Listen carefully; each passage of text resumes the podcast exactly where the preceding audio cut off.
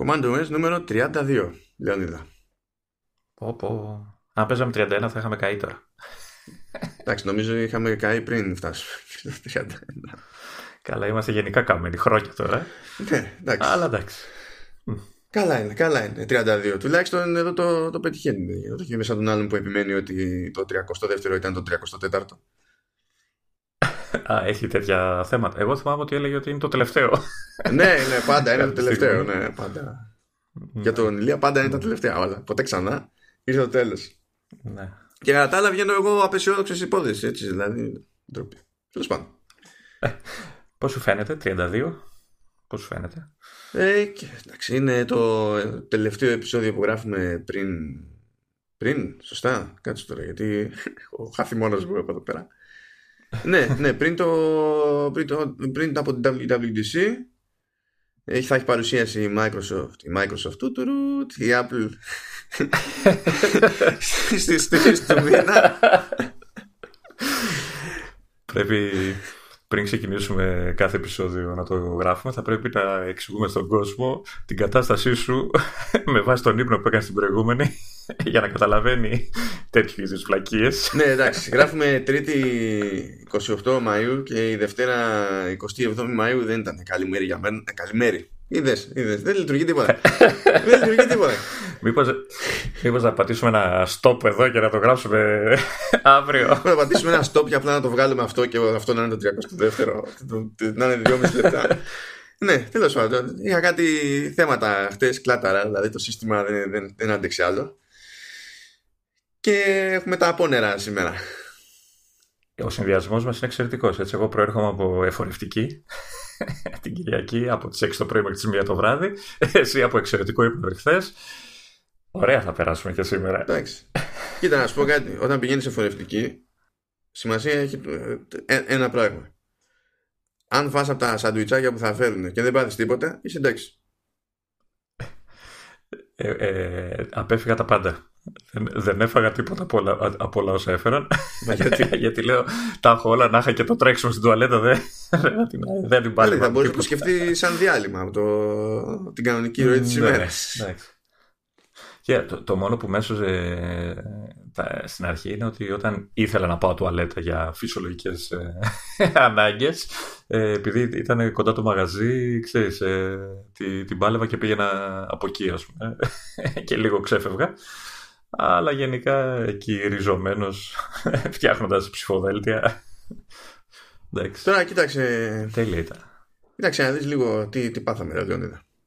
Την περασμένη εβδομάδα, με το που τελειώνουμε την ηχογράφηση για το 31ο, νομίζω 20 λεπτά αργότερα, αφού ξεμπερδέψαμε, βγήκε η Apple και ναι, ανακοίνωσε, ναι, ανακοίνωσε και refresh MacBook Pro. Και τώρα, ναι, κανένα μισάωρο πριν ξεκινήσουμε την ηχογράφηση, η Apple εμφανίστηκε και ε, ανακοίνωσε νέο iPod Touch. Και λες... Ναι. Ε, δεν, το, δεν ανακοίνωσα iPod Touch, απλά είπε να σου κάνει το χατήρι να καλύψει μια ανάγκη, μια, ένα πόθο που είχε τόσα χρόνια για καινούριο iPod Touch. Α, κοίτα, τώρα, για να μπαίνεις στον κόπο σημαίνει ρε παιδί μου ότι τα λεφτά τα βγάζεις σαν επένδυση. Έτσι. Πράγμα που σημαίνει ότι έχω και ένα λόγο παραπάνω να απορώ. Δηλαδή, πού, ποιον πετυχαίνεις εσύ που αγοράζει iPod Touch αυτό, το τελευταίο, τα τελευταία δύο χρόνια; Έχεις πετύχει κανέναν; Με iPod Όχι που να έχει, αλλά που να έχεις μπει στη διαδικασία να αγοράσει, ξέρω εγώ, τα τελευταία δύο χρόνια. Α, τα τελευταία δύο χρόνια όχι. Αλλά έχω κάποιον εμένα ναι. που έχει το προηγούμενο. αλλά το έχω πάρει όταν είχε πρωτοβγεί, ρε παιδί. Ε, ναι, ε, κοίτα, το, άμα διαβάσεις και τα, τα αρθράκια που συνοδεύουν την, την κυκλοφορία, επιβεβαιώνω αυτό που σου έλεγα, ότι είναι η πιο φθηνή συσκευή για να μπει κάποιος ε, στο περιβάλλον του iOS και ειδικά αν αυτός ο κάποιος είναι παιδί, το οποίο οι γονείς ε, δεν έχουν πέρασει ακόμα το ψυχολογικό όριο της ηλικίας του παίρνω κινητό στο παιδί μου. Ε, ταυτόχρονα έχουν την πίεση θέλω το ένα, θέλω το άλλο, θέλω Instagram, θέλω παιχνίδια, θέλω, θέλω, θέλω. Οπότε είναι μια σούπερ επιλογή για τέτοιες καταστάσεις. Τώρα, δεν ξέρω αν δικαιολογεί ε, αυτό από μόνο του για ε, αυτόνομη κυκλοφορία ε, ενός MP4 player ουσιαστικά ας το πούμε έτσι, ένα glorified MP4 player. Ε, σίγουρα ήθελε ε, αναβάθμιση σε επίπεδο επεξεργαστή, γιατί το προηγούμενο το, της έκτης γενιάς ήταν με τον Α8, ο οποίος ε, ήταν στο iPhone 6, αν δεν κάνω λάθος. Ναι. Ε, και Μάλλον, ήδη κάτσε, έχει και δείχνει τα... iPhone 6 το Ναι, σωστά, σωστά, στο 6, καλά το είπες, ναι. Ναι. Ε, και ήδη, τουλάχιστον το δικό μου δείχνει σημάδια, ξέρεις, έχει αρχίσει και βαραίνει το όλο θέμα. Ε, επίσης το δικό μου σοφά έχει μπαταρία. Ε, αλλά εντάξει, το αλλά μου φαίνεται τώρα δεν αξίζει να πάω να την αλλάξω. Ε, οπότε αυτό που, με, που, που, περίμενα να σου πω την αλήθεια ήταν να, να δω αλλαγή στο σχήμα, να πάμε σε, μορφ, σε, σε, σε μεγαλύτερη οθόνη. Yeah, δεν δε, δε μπορεί ε, να δικαιολογούσε και αυτή την επένδυση. Δεν το δέχομαι. Ε, ναι, τώρα έτσι όπως το κάνανε όμως φαίνεται λίγο αρπαχτή. Δηλαδή, ίδια χρώματα, ίδιο σχήμα, ίδιο, ίδιο όλα. Και το μόνο που αλλάζει είναι ο επεξεργαστής και νομίζω και η επιλογή για 256 ε, flash. Ναι. Ε, στο, όλα και τα τιμές ίδιες, έτσι. Από ό,τι διαβάζω, Δηλαδή και 32, 128 και 256 είναι και καλά σε δολάρια 199, 299, 399. Και λες τώρα... Ε... Ναι. Δεν ξέρω, ίσως, ίσως θα μπορούσε, δεν ξέρω, βέβαια δεν θα, ίσως να μην μπορούσε να διατηρήσει την τιμή σε τόσο χαμηλό επίπεδο ε, για οθόνη τύπου, ξέρω εγώ, 8, ξέρω εγώ, τέτοιο, πιο λίγο πιο μεγάλη οθόνη. Ε, ξέρω πολύ καλά ότι έχεις ενθουσιαστεί. ναι, ναι, ναι. Αφού, ε, αφού κοντεύω να ξανακοιμηθώ. Ε, Α, δεν κάνεις την, την ηχογράφηση από την ουρά έξω από το κατάστημα. Περιμένοντας το. Παρακαλώ, δεν κάνω τέτοια πράγματα. Εγώ θα πω στο κατάστημα και θα με ναι. περιμένει το hardware. Δεν θα το περιμένω εγώ. Έχει μπερδευτεί. Έτσι, αυτά είναι. Ε, και υποθέτω το ροζ. ναι, λες, ναι, γιατί το έχει, έχει σημασία το χρώμα σε αυτό το στάδιο. Δεν καταλαβαίνω γιατί υπάρχει το iPod Touch και το πρόβλημα μου ήταν το χρώμα.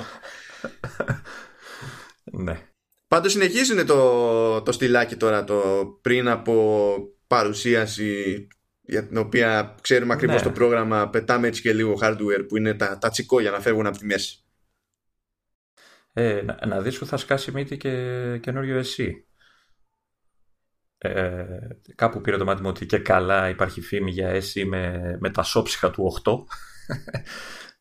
και παλιότερες φήμες που λέγανε ότι ξαναβγάζουν το 8 κτλ. Οπότε μπορεί να δούμε κάνα, κάμια τρίτη. Όπως πότε ήταν τώρα, την προηγούμενη φορά που κάναν την παρουσίαση και βγάζανε ανά μία μέρα και καινούριο hardware πριν ξεκινήσει η παρουσίαση. Ναι, ναι. Είτε ήταν αυτά τα ακουστικά ή δεν θυμάμαι τι άλλο είχαν βγάλει. Ε, Μήπως κάνουν κάτι αντίστοιχο για, για να, ξέρεις, να φεύγουν οι, οι προσδοκίες για hardware στην, ε, στην έκθεση στη WWDC και να, ξέρεις, να επικεντρωθούν στο software χωρίς γκρίνια. Καλά δεν γίνεται. Δεν ξέρω, Ένα, μια δόση hardware θα έχουν γιατί είπαμε είναι το πιο λογικό μέρος για να ανοίξουν το στόμα τους για το Mac Pro. Δεν παίζει δηλαδή αλλιώς. Και γι' αυτό mm, κιόλας κολλάει και το ότι σε άλλες περιπτώσεις έχουν πετάξει μια τάκα του στυλ δεν θα έχουμε hardware σε παρουσίαση, οπότε μην κάνετε όνειρα.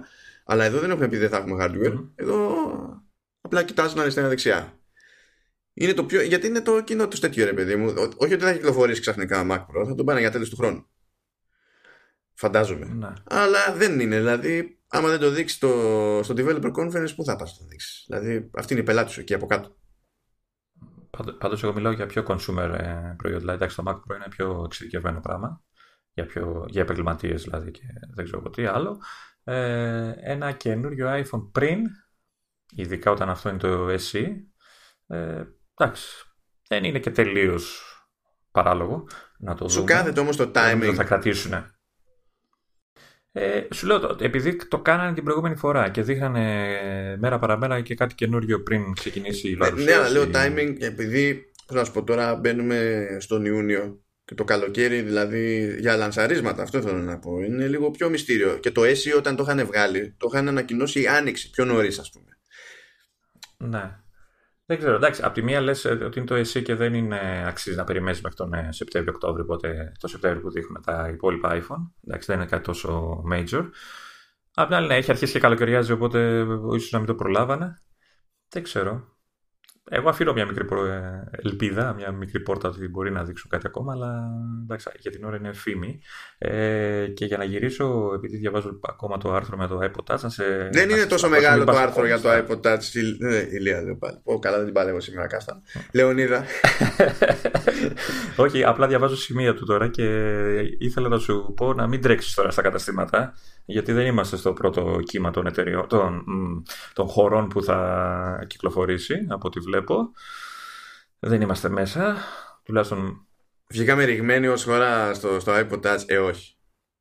Ε, τουλάχιστον με τη λίστα που έχεις στο Mac Rumors δεν είμαστε μέσα. Οπότε εντάξει. Μην στραφωριέσαι όμως. Μην, μην. Θα έρθει, θα έρθει. Κάνε λίγο την ε, υπομονή. Θα πιω για να ξεχάσω. iPod Touch. iPod Touch, δηλαδή. Εντάξει. Μα σο... σοβαρό. Δηλαδή. Α πάρει ένα. Να πάρουν ένα iPod. Σουτ. Σιωπή. Δεν ξέρεις εσύ. Δεν καταλαβαίνεις. Δεν έχει ούτε touch ID εδώ μεταξύ πάνω. Έχει το κλασικό το, το home button. Ναι, άλλο ένα πράγμα που γιατί δεν το βάλαν και αυτό. Δηλαδή, Τίποτα, γιατί ήθελαν να κρατήσουν το σασί και να κουμπώσουν μέσα ένα διαφορετικό chip. Αυτό. λέει, πού να μπλέκουμε τώρα περισσότερο, άστο εκεί πέρα. Τουλάχιστον θα κάνουν οι θήκες του παλιού. Ναι, εντάξει, οκ. Okay. Θα κάνουν. Ε, και πλέον θα, θα σηκώνει και το FaceTime με, τα, με τους 85 συμμετέχοντες, 32 τέλος πάντων. Ναι, νομίζω το κοινό του iPod Touch μπορεί ε. να ανακουφιστεί πλέον. ε, ναι, γιατί τα, τα πιτσερίκια δεν θα κάνουν group FaceTime. Ε, ναι, αλλήμον, αλλήμον. αλλήμον. Στις 4 ίντσες να έχεις τα 32 τετραγωνάκια είναι, είναι άλλη, έχει άλλη χάρη. Και το άλλο που, που προσφέρει είναι μια φτηνή συσκευή για το επερχόμενο ξέρεις, ε, πώς το λένε, ε, έλα, mm, τι ξέρω, Apple Arcade. Mm. Δεν πάμε καλά σήμερα γενικά. Οπότε, ναι, όποιος θέλει να γραφτεί στο Apple Arcade ε, μπορεί να έχει και μια φτηνή συσκευή να παίζει τα παιχνίδια. Εντάξει, αυτό, αυτό ισχύει. Η αλήθεια είναι. Αλλά και πάλι αυτό με τα 32 GB δεν μπορεί να υπάρχει. Χάθηκε να το κάνουν 64 μου στα 199, θα παθαίναν. Ναι. Ε, ναι, αλλά είναι μπλε. Ε. Χρυσό ροζ.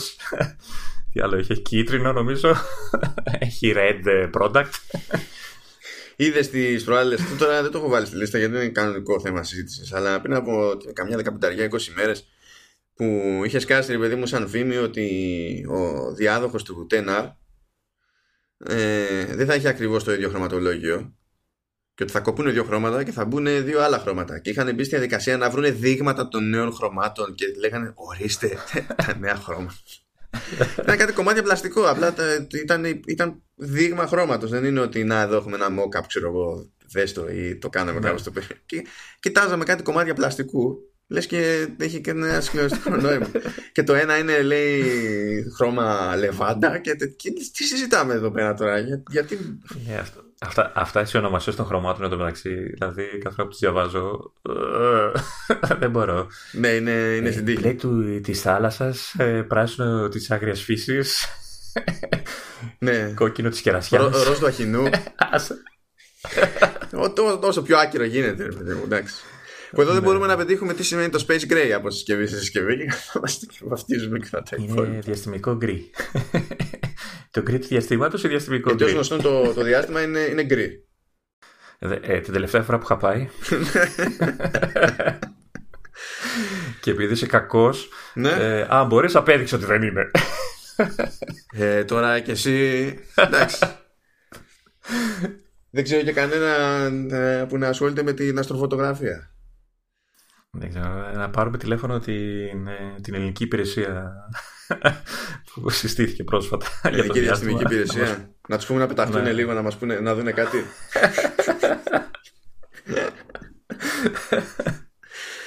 Εντάξει, δεν μπορούσε να είναι πιο σοβαρή συζήτηση για το iPod Touch, καταλαβαίνετε. Δηλαδή, δηλαδή ε, το σοβαρό της υπόθεσης είναι ότι εντάξει, ανανεώθηκε το iPod Touch, αντί για Α8 έχει η Α10, ε, θα την παλεύει για επόμενες εκδόσεις, μερικές επόμενες εκδόσεις του iOS. Αυτά. Αυτό είναι και πρέπει να το τραβήξουμε λίγο Δεν σε ενδιαφέρει το θέμα. Τι το βάλες να το συζητήσουμε; Αυτό είναι. Κοίτα, η εξέλιξη είναι εξέλιξη. Τι να γίνει. να κάνουμε τώρα. Έτσι, επαγγελματίας. Μπράβο, μπράβο. Γιατί όταν θα βγει ο Mac Pro και μόνο, η, μόνο το σύστημα χωρίς οθόνη θα, θα μας πούνε ότι ξεκινάνε από τα 6.000 και θα με αφορά. Αλλά δεν έχει σημασία, θα το πάρουμε σε σοβαρά. Ε, ναι, αλλά τώρα θα σ' αρέσει, ρε παιδί μου. Εδώ δεν θέλεις, δεν, δεν σ' αρέσει. Άλλο αν θα μπορείς να το πάρεις στο Mac Pro τότε, αλλά τουλάχιστον θα σ' αρέσει, ρε παιδί μου, θα έχει ένα ενδιαφέρον. Αντιλαμβάνομαι τη χρησιμότητα και εδώ μπερδεύομαι πλέον. Μπερδεύομαι. αν δεν είχε μπει στη διαδικασία να έχει, ξέρεις και το ζύγι που έχει πλέον με, τα, με το line-up του, του iPad, θα το σκεφτόμουν λίγο αλλιώς. Θα το έβλεπα πιο χρήσιμο, ρε παιδί μου. Εντάξει, Απλά... τώρα το, το μέγεθος είναι. Δηλαδή είναι πολύ μικρούλι για να το συγκρίνεις με iPad. Παρόλο που η τιμή εντάξει, δεν είναι πολύ μακριά. Όχι, το λέω με το σκεπτικό ότι άμα να πάρεις κάτι ρε παιδί μου σε παιδί. Ναι. Τι θα πιάσει ναι. πιο εύκολα τόπο σε περισσότερες περιπτώσεις. Κάπως έτσι. Ότι το πιο φθηνό iPad είναι και πάλι κάπως πιο ακριβό, ναι, αλλά αν το βάλεις κάτω για τα διάφορα σενάρια χρήσης, νομίζω ότι σε καλύπτει σε περισσότερα Απλώς, πράγματα. Ε, δεν μπορεί να το κουβαλήσει ακούγοντας μουσική.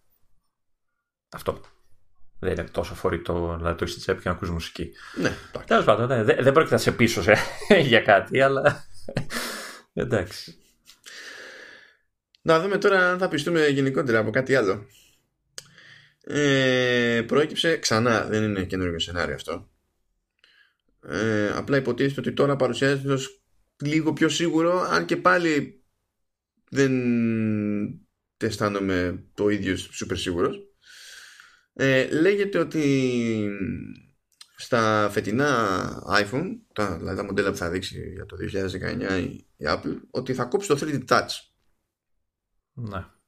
Το οποίο δεν πολύ αντιλαμβάνομαι από την άποψη ότι δεν είναι ότι έχει δυσκολευτεί να βάλει 3D Touch στις οθόνες. Δηλαδή από τη μία έχει LCD, από την άλλη έχει OLED, όταν να καταφέρει το έχει καταφέρει. Δεν ξέρω αν την εμποδίζει Ναι. σε κάτι άλλο που ενδεχομένως θέλει να κάνει, αν υποθέσουμε ότι ε, έχει βάση ρε παιδί μου αυτή η θεωρία. Ε, για μένα το Θυμάμαι, μεγάλο... το, θρι- το 3D Touch είχε, ε, στηρίζεται και από τσιπάκι μέσα από το, αυτό το μηχανισμό του με το ελαττήριο που, ε, που Αυτό κάνει για και την τη δόνηση ανάδραση. όταν Δεν είναι ότι πατάς. βασίζεται σε αυτό για να γίνει. Για να... Α. Γιατί ο μηχανισμός που του κάνει αντιληπτή τη διαφορά στην πίεση είναι στην οθόνη. Αλλά το feedback που υπάρχει για να καταλάβεις ότι κάτι έκανες είναι στο taptic engine. Ναι. εντάξει. Οπότε μήπως δεν, ε, δεν το έχουν με τις OLED ακόμα; Ή Μα, έχει, δεν, μα δεν τα νομίζω ότι έχουνε. έχει, θρι- έχει τώρα 3D Touch. Νομίζω έχει μόνο Όχι, όχι, ε, έχει. το έχει κρατάς κανονικά. πατημένο. Είναι 3D Touch, ε. Κα- Το, το 10R Ε, είναι που δεν έχει 3D touch και έχει το λεγόμενο haptic Α. touch. Που το haptic Ναι, touch το- είναι, δουλευόμαστε, είναι long, είναι, είναι long press, παρατεταμένο πάτημα, απλά ενώ σε άλλα τηλέφωνα που δεν είχαν 3D touch, ε, το μόνο που γινόταν όταν πατούσες κάτι παρατεταμένα ήταν να περιμένεις να δεις ότι προέκυψε κάποια άλλη επιλογή, δεν υπήρχε ανάδραση δηλαδή, ενώ στο haptic touch ε, λειτουργεί, πιάνει και το taptic engine και έχει ανάδραση, οπότε είσαι σίγουρος και καλά για το, έπιασε, για το ότι έπιασε το παρατεταμένο πάτημα. Δεν είναι, το, το concept δεν είναι διαφορετικό. Και το haptic touch έτσι όπως χρησιμοποιείται αυτή τη στιγμή στο 10R ε, δεν καλύπτει και τα σενάρια που καλύπτει το 3D Touch. Α, Καλύπτει μόνο ένα υποσύνολο. Και ξεκίνησε με ακόμα λιγότερες περιπτώσεις χρήσης. Με updates στο iOS προσθέθηκαν κάποια πραγματάκια, αλλά ακόμη υπάρχει απόσταση. Ε, π.χ. ας πούμε αν κρατήσεις παρατεταμένα το χειριστήριο, το χειριστήριο, το εικονίδιο, δεν, δεν, απλά δεν, όλο, μόνο Σαρδάμ σήμερα. ε, αν κρατήσεις παρατεταμένα, ρε παιδί μου, το, το, το, το εικονίδιο μιας εφαρμογής, ε, το μόνο που θα συμβεί είναι ότι, ξέρεις, θα αρχίσει να, κιν- να κινείται αυτό και οτιδήποτε τριγύρω και θα σου εμφανίσει το συμβολάκι για να διαγράψει την εφαρμογή. Με 3D Touch, αν το πατήσεις πιο έντονα, θα σου βγάλει στην ουσία συντομεύσεις για κάποιες λειτουργίες. Αυτό δεν υποστηρίζεται στο haptic, ε, στο haptic touch ακόμη. Δεν μπορείς να το Α, κάνεις. οκ. Οκ. Και άλλα Ε, πράγματα. Ναι, Γεν- γενικά έχουν ένα θέμα. Ενώ σαν ε, ιδέα το 3D Touch ήταν ε, ωραίο όταν είχε βγει. Είχε βγει στο, στο 6S, αν θυμάμαι καλά. Ήταν Ναι. η πρώτη φορά που, που το είχαν βάλει. Ε, θυμάμαι, σαν τώρα ήταν ε, ε, ότι σε κάποια beta νομίζω επί εποχές ε, iPhone 7, δηλαδή κάνα χρόνο μετά που είχε πρώτο κυκλοφορήσει το 3D Touch από το 6S, ε, το είχαν κόψει.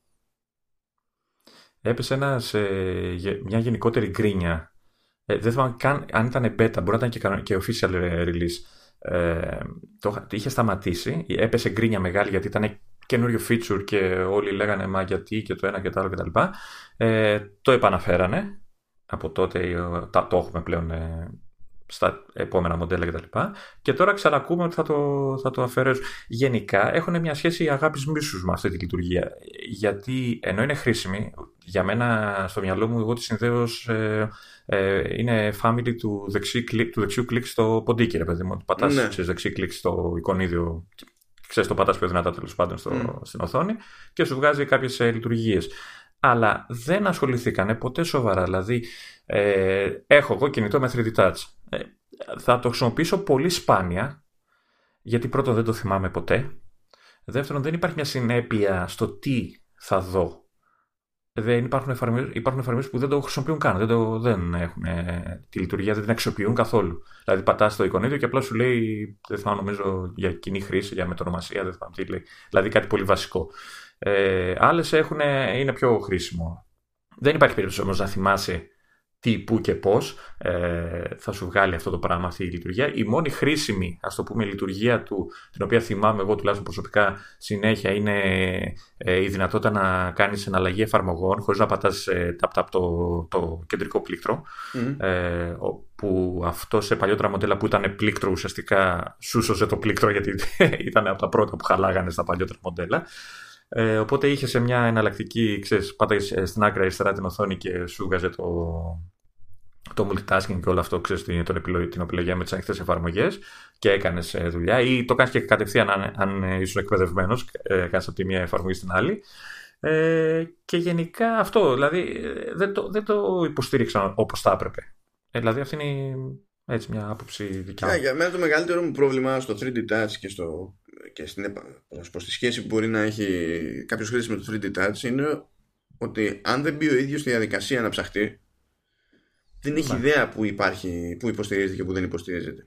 Δηλαδή, ε, ναι, το τελευταίο πράγμα που έχει κάνει η Apple είναι να, να δεικνύει τη, το, την ύπαρξη της λειτουργίας εκεί που τη φύσταται τέλος πάντων. Οπότε δεν έχεις ιδέα. Και γι' αυτό είναι και δύσκολο ναι. και να αντιληφθείς ότι υπάρχει και να το συνηθίσεις να το έχεις στο μυαλό σου δεν ξέρω αν θα μπορούσα να έχουν μια οπτική ένδειξη στα εικονίδια που το υποστηρίζουν να έχουν ένα κάποιο μικρό σηματάκι, δεν ξέρω σε κάποια γωνιά, για να δείχνεις στον να θυμίζει ότι υπάρχει λειτουργία. Εν τω μεταξύ, όταν το θυμάμαι και ξέρεις, παίζω και ψάχνω να βρω ποιες εφαρμογές το χρησιμοποιούν, βλέπω λειτουργίες που τις χρησιμοποιώ και κάθομαι και πατάω και ανοίγω την εφαρμογή και όλα αυτά, που τις έχεις σαν συντόμευση και λέω ρε, εσύ. Και βέβαια μετά, τα πρώτα, μετά από 10 λεπτά τα έχω ξεχάσει όλα πάλι. Ναι, είναι, κλασικό. κλασικό. Ναι τουλάχιστον αν όντως το αφαιρέσουν και το αντικαταστήσουν με το, με το haptic touch, ε, τουλάχιστον να, ξέρεις, να ενσωματώσουν όλες τις λειτουργίες ε, στο καινούριο ας πούμε, σύστημα και να το δούμε και στα μοντέλα που ε, ακόμα και στα tablet που δεν έχουν τέτοια λειτουργία να μπορείς να κάνεις παρατεταμένο πάτημα και να σου βγάζει shortcuts. Ναι, αυτό είναι μια θεωρία που είχα πετύχει σε μια συζήτηση ότι ίσως ξέρεις να σκέφτονται το πισωγύρισμα επειδή μετά θα έχουν ένα πράγμα το οποίο θα είναι εύκολο να προσφέρουν και σε iPad ενώ iPad δεν έχει τόσα χρόνια 3D Touch καθόλου. Δεν έχει 3D Touch, αλλά τα τελευταία έχει, έχει κάποιες εφαρμογές, νομίζω το Files, ας πούμε, που σου δίνει τη δυνατότητα πατώντας παραδεδομένα το εικονίδιο να σου βγάλει shortcuts στο tablet. Αλλά ξέρω εγώ είναι μόνο το files και δεν ξέρω αν έχει και κανένα άλλο ακόμα. Ξέρω. Είναι κάτι τελείως κουλό. Ναι, είναι, είναι ό,τι να είναι. Γιατί δεν, υπάρχει, δεν έχουν καταλήξει ναι. μια γραμμή. Αυτό είναι, αυτή είναι η μεγαλύτερη ζημιά. Ότι σου δείχνουν ότι δεν ξέρουν πού πάνε. Αυτό ακριβώς ακριβώς αυτό. Και Πάντως, σαν γενική ιδέα δεν ήταν κακή. Απλά δεν, δεν, δεν κάτσαν ποτέ να ασχοληθούν σοβαρά. Αυτό. Κοίτα τώρα, ό,τι και να κάνουν, πες ότι το κρατάνε, οκ. Okay. Δεν το κρατάνε και το γυρνάνε σε haptic touch, Οκ. Okay. Ε, αν και θα προτιμούσα προσωπικά να το κρατήσουν, αλλά δεν θα πάθω και τίποτα έτσι και δεν. πες ότι δεν καλύπτουν, στη μετάβαση δεν καλύπτουν και όλες οι λειτουργίες στο 3D Touch. Ξέρεις, δεν τις περνάνε όλες στο Haptic Touch. Άντε πάλι οκ. Okay. Ό,τι και αν είναι να μείνει όμως, πρέπει να έχει καλύτερη προβολή. Ε, ναι, εννοείται. Εννοείται. Μπορεί και κάποια ένδειξη, κάτι. κάτι. Κοίτα, η πιο εύκολη τρολιά είναι να πούνε ότι να ξέρω εγώ θα βάζουμε ένα περίγραμμα στο εικονίδιο όπου υποστηρίζεται 3D Touch ή Haptic Touch ε, και μετά θα πάθουν so-called developers και, γιατί θα ξεχωρίζουν τα μένα από τα, από τα δε θα προσπαθήσουν με οποιοδήποτε τρόπο να έχουν έστω μία επιλογή με 3D Touch ή Haptic Touch για να μην φαίνονται φτωχοί συγγενείς ξέρω εγώ γιατί δεν, ε, ε, έτσι ακριβώς επειδή είναι πολύ δύσκολο να ανακαλύψεις το τι κάνει τι ας πούμε δεν έχει και φοβερά κίνητρα και ο developer εδώ πέρα με σου λέει τώρα τι να κάνω τον κόπο βάλει ναι, ότι ναι. κάθε χρόνο σου βγάζει και τηλέφωνα που δεν υποστηρίζουν 3D Touch Μμμ. Δηλαδή έχουν περάσει τα χρόνια που έχουν περάσει και δεν έχουμε καταλήξει ένα line που από άκρη σ' άκρη υποστηρίζει 3D Touch. Οπότε ο developer τι θα σου πει, τι κάνουν. Εν τω μεταξύ δεν ξέρω, ε, θα το κόψουν και στα τηλέφωνα που το υποστηρίζουν τώρα, που το έχουν. Αυτό είναι μια ερώτηση. Ή, δεν, α- αυτά δηλαδή, δηλαδή το δικό μου που έχει 3D Touch θα σταματήσει να λειτουργεί με την καινούργια έκδοση, ας πούμε; Δεν ξέρω, να σου πω Ή είναι θα, up to θα them. διατηρηθεί; αυτό. Ναι. Τέλος πάντων. Τέλος πάντων, Χρήσιμη ναι. λειτουργία η οποία θέλει, θέλει δουλίτσα όμως ακόμα. Θέλει προσοχή βασικά. Θέλει λίγο έτσι να τη... Αγάπη. Και το, το, και το κόβουν λέει από παντού και το βάζουν, το βάζουν σε Mac και είναι μόνο στα keyboard. Πατάς με μίσος στο πληκτρολόγιο και ενεργοποιούνται άλλες λειτουργίες. Κοίτα τώρα πας, κάνεις πάσα, πάσα για τρία-τέσσερα θέματα πιο κάτω. ναι, ναι, εντάξει, θα φτάσουμε, θα φτάσουμε. εκεί, Θα φτάσουμε. Κρά, κράτα τη την πάσα. Ε, ε, ε. Εντάξει. Τώρα έχουμε κάτι με Bluetooth. Ναι, με ακούτε. Ε, ήταν ένας Viking λοιπόν True story αυτό Γιατί ήταν, ήταν Αφού, Υπενθυμίζω ότι ο Μάνος είναι άϊπνος. Ναι αλλά αυτό που λέω Αυτό δεν είναι απολαύσταση Γιατί όντως το Bluetooth είναι ονομασία συγκεκριμένου Viking Από Όχι, εκεί εγώ ξέρω τι, πανέμας. συνειρ, τι, συνειρ, ξέρω τι συνειρμούς κάνεις όταν είσαι άϊπνος. Να το μάθουν και οι άνθρωποι που, σα- που μας ακούνε. Κάτι Κάτι λέγεται λοιπόν ότι με το επόμενο iOS ε, αν και μάλλον όχι σε όλες τις συσκευές ε, υπάρχει ένα ενδεχόμενο να υποστηρίζεται dual audio μέσω, μέσω Bluetooth που αυτό στην πραγματικότητα είναι, βασίζεται στο Bluetooth 5 γι' αυτό λέω όχι σε όλες τις συσκευές, γιατί αν είναι να γίνει αυτό θα εξαρτάται από το ποια συσκευή έχει έκδοση Bluetooth 5 αν, έχει, αν δεν έχει τότε είναι πιο δύσκολο να γίνει. Α, και το zoom της υπόθεσης είναι ότι ναι εντάξει ήδη μια συσκευή μπορεί να συνδέεται με πολλαπλές με πολλαπλά περιφερειακά Bluetooth okay, αλλά δεν μπορεί να στέλνει ήχο σε πάνω από μια άλλη συσκευή Bluetooth. Δηλαδή αν θέλει να στείλει Εκτός είναι, εκτός αν είναι AirPlay αυτή η συσκευή έτσι, έτσι δεν είπαμε ναι αλλά αυτό δεν το κάνει δύο... μέσω Bluetooth ναι. είναι άλλο καπέλο ναι, ναι. ενώ σε αυτό το σενάριο ας πούμε ε, θα μπορείς να σετάρεις ε, δύο headsets ξέρω εγώ και πες ότι από τη μία συσκευή μπορούν να ακούνε δύο άνθρωποι που λέει ο λόγος το παιδί μου ή ένα, ένα άλλο σενάριο να συνδέεται ασύρματα ε, με bluetooth με το, με το σύστημα του αυτοκινήτου για CarPlay Mm-hmm.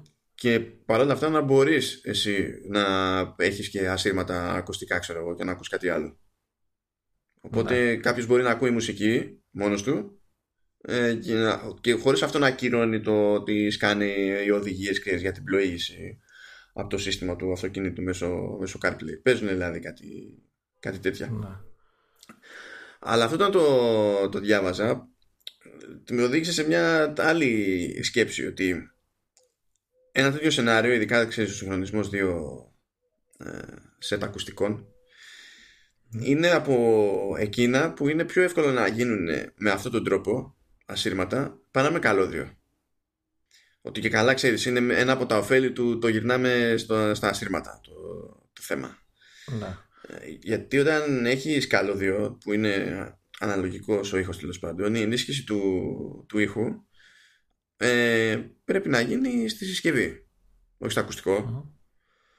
Οπότε δεν ξέρω αν σου γιατί για αν είχες βάλει ποτέ ξέρεις κάτι splitters που σου αφήνουν να βάλεις δύο ακουστικά στο, στο ίδιο jack ναι, ναι. Ε, το πρώτο πράγμα που γινόταν είναι ότι έχανε ένταση γιατί δεν την πάλευε mm. να τα οδηγήσει και τα δύο με τον ίδιο τρόπο το κύκλωμα ενίσχυσης που είχε η συσκευή ας πούμε ενώ στα σύρματα επειδή είναι υποχρεωτικό η ενίσχυση να γίνεται στα ίδια τα ακουστικά έχουν δικό τους δηλαδή ας το πούμε ενισχυτάκο mm-hmm. το ζήτημα είναι να φτάσει η πληροφορία ως πληροφορία. Όλο το υπόλοιπο στην επεξεργασία ήχου γίνεται πάνω στο ακουστικό. Οπότε δεν σε απασχολεί δηλαδή. Δεν είναι ότι ακούγοντας ο ένας ε, κάνει χαλάστρα στον άλλον. Εγώ να σου πω, πέρα ότι μου αρέσει σαν ιδέα, γιατί πολλές φορές ξέρεις, ταξιδεύει κάπου, ακούει ένας μουσική και γιατί να μην ακούει και ο δεύτερος, ξέρω που είναι δίπλα, να έχουν μια πηγή ήχου, ας πούμε, και να ακούνε και οι δύο μαζί μουσικούλα. Ή ξέρω να βλέπουν ταινία και να, να ακούνε και οι δύο με στροφωνικά κτλ.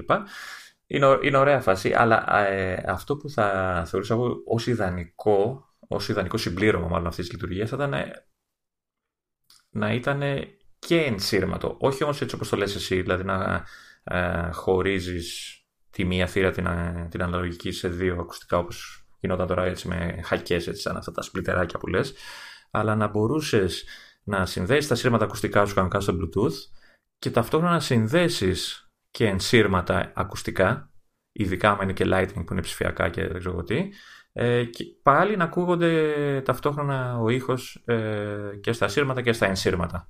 Ε, βολεύει από θέμα κόστους, έτσι, γιατί δεν χρειάζεται να πάρεις δύο σέτα σύρμα των ακουστικών.